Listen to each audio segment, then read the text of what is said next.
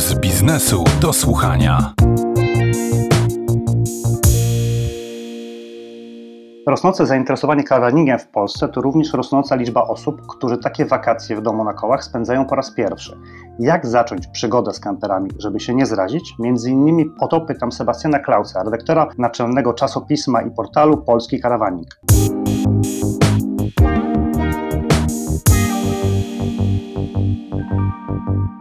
Jeżeli ktoś nas pyta, jakiego kampera wybrać albo jak zacząć, zawsze podpowiadamy, proszę sobie najpierw wypożyczyć kampera, takiego, jaki waszym zdaniem jest najbardziej odpowiedni, który wam najbardziej pasuje, tak jakby na pierwszy rzut oka.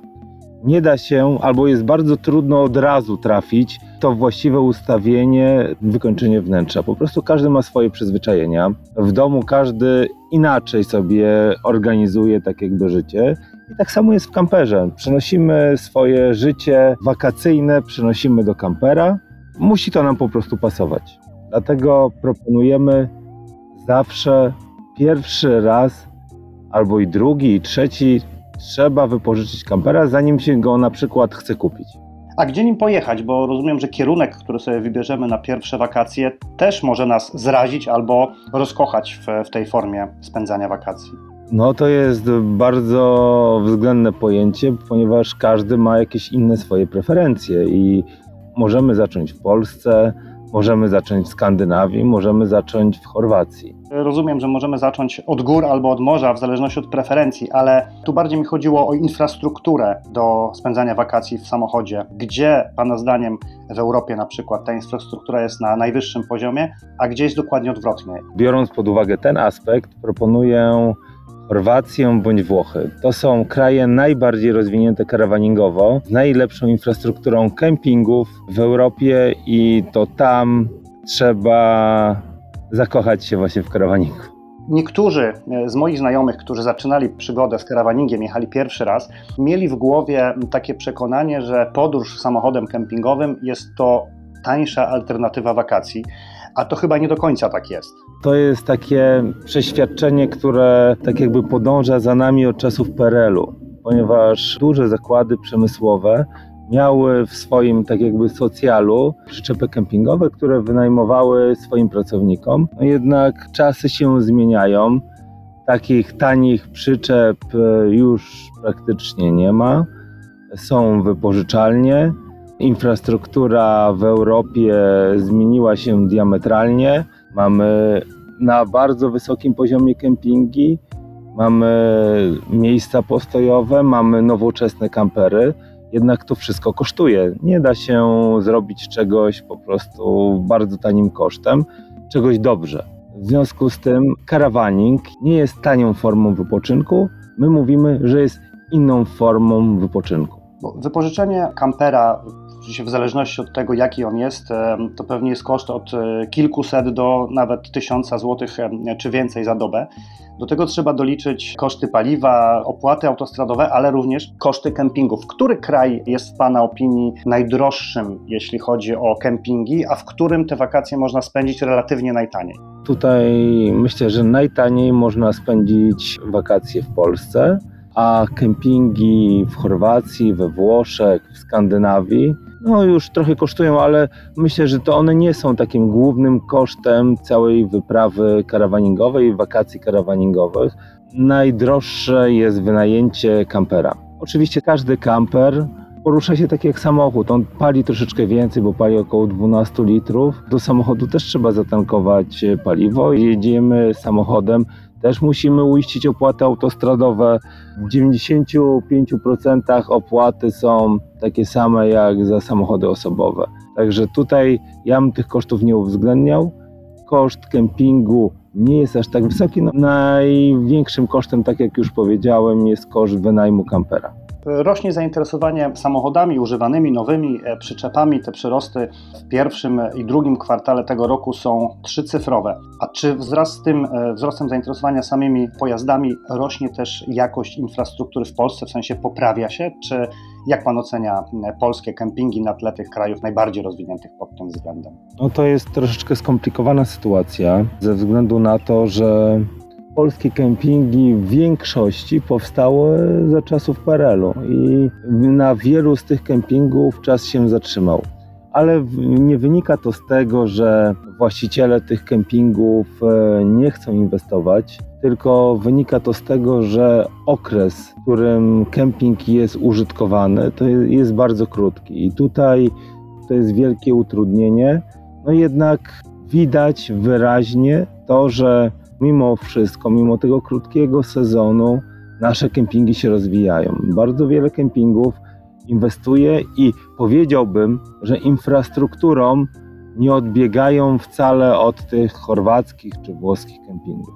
Jednak musimy niestety troszeczkę poszukać, powertować internet, na przykład na nasz portal, w którym mamy bazę kempingów i tam zapoznać się z nimi i na podstawie zdjęć, które każdy kemping umieszcza, po prostu wybrać ten, który najbardziej nam przynajmniej wizualnie pasuje. Jeszcze jedno e, pytanie, które mnie jako laika karawaningowego interesuje. Najbardziej w tym sposobie spędzenia wakacji pociąga mnie możliwość spędzenia nocy na dziko, że tak powiem.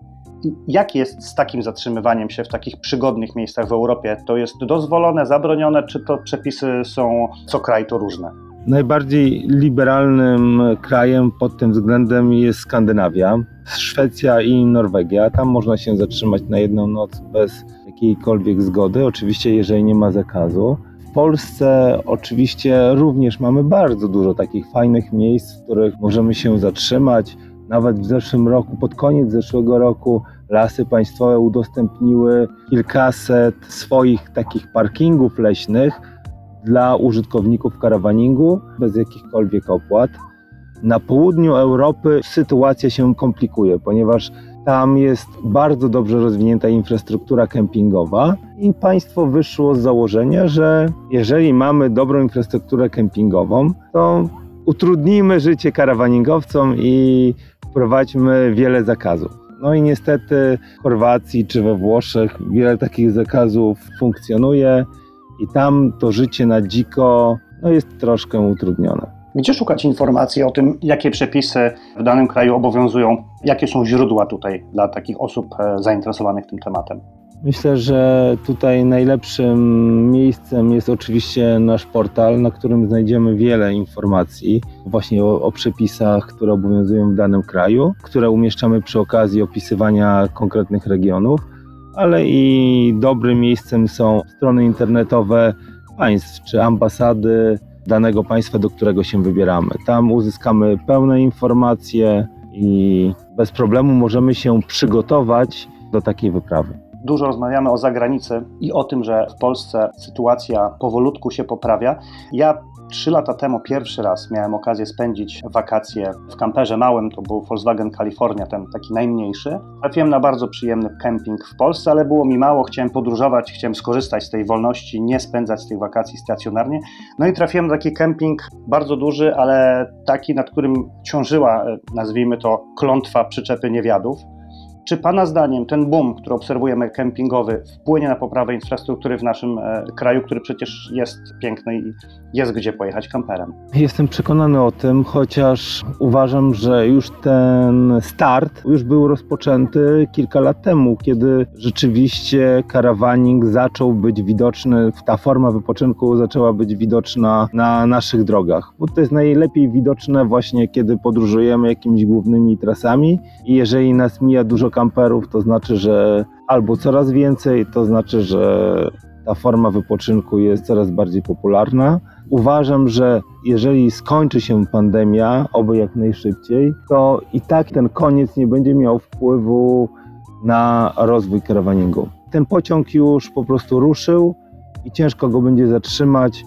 Widzimy po krajach Europy Zachodniej, że to jest coraz bardziej popularne. Ludziom znudziło się wy- wypoczynek e, w hotelach z all inclusive. Szukają czegoś innego, nawet ci bogaci, którzy mają bardzo dużo pieniędzy, kupują kampery, tak aby coś zmienić w swoim życiu, aby wypoczywać przynajmniej inaczej jak ich bogaci znajomi.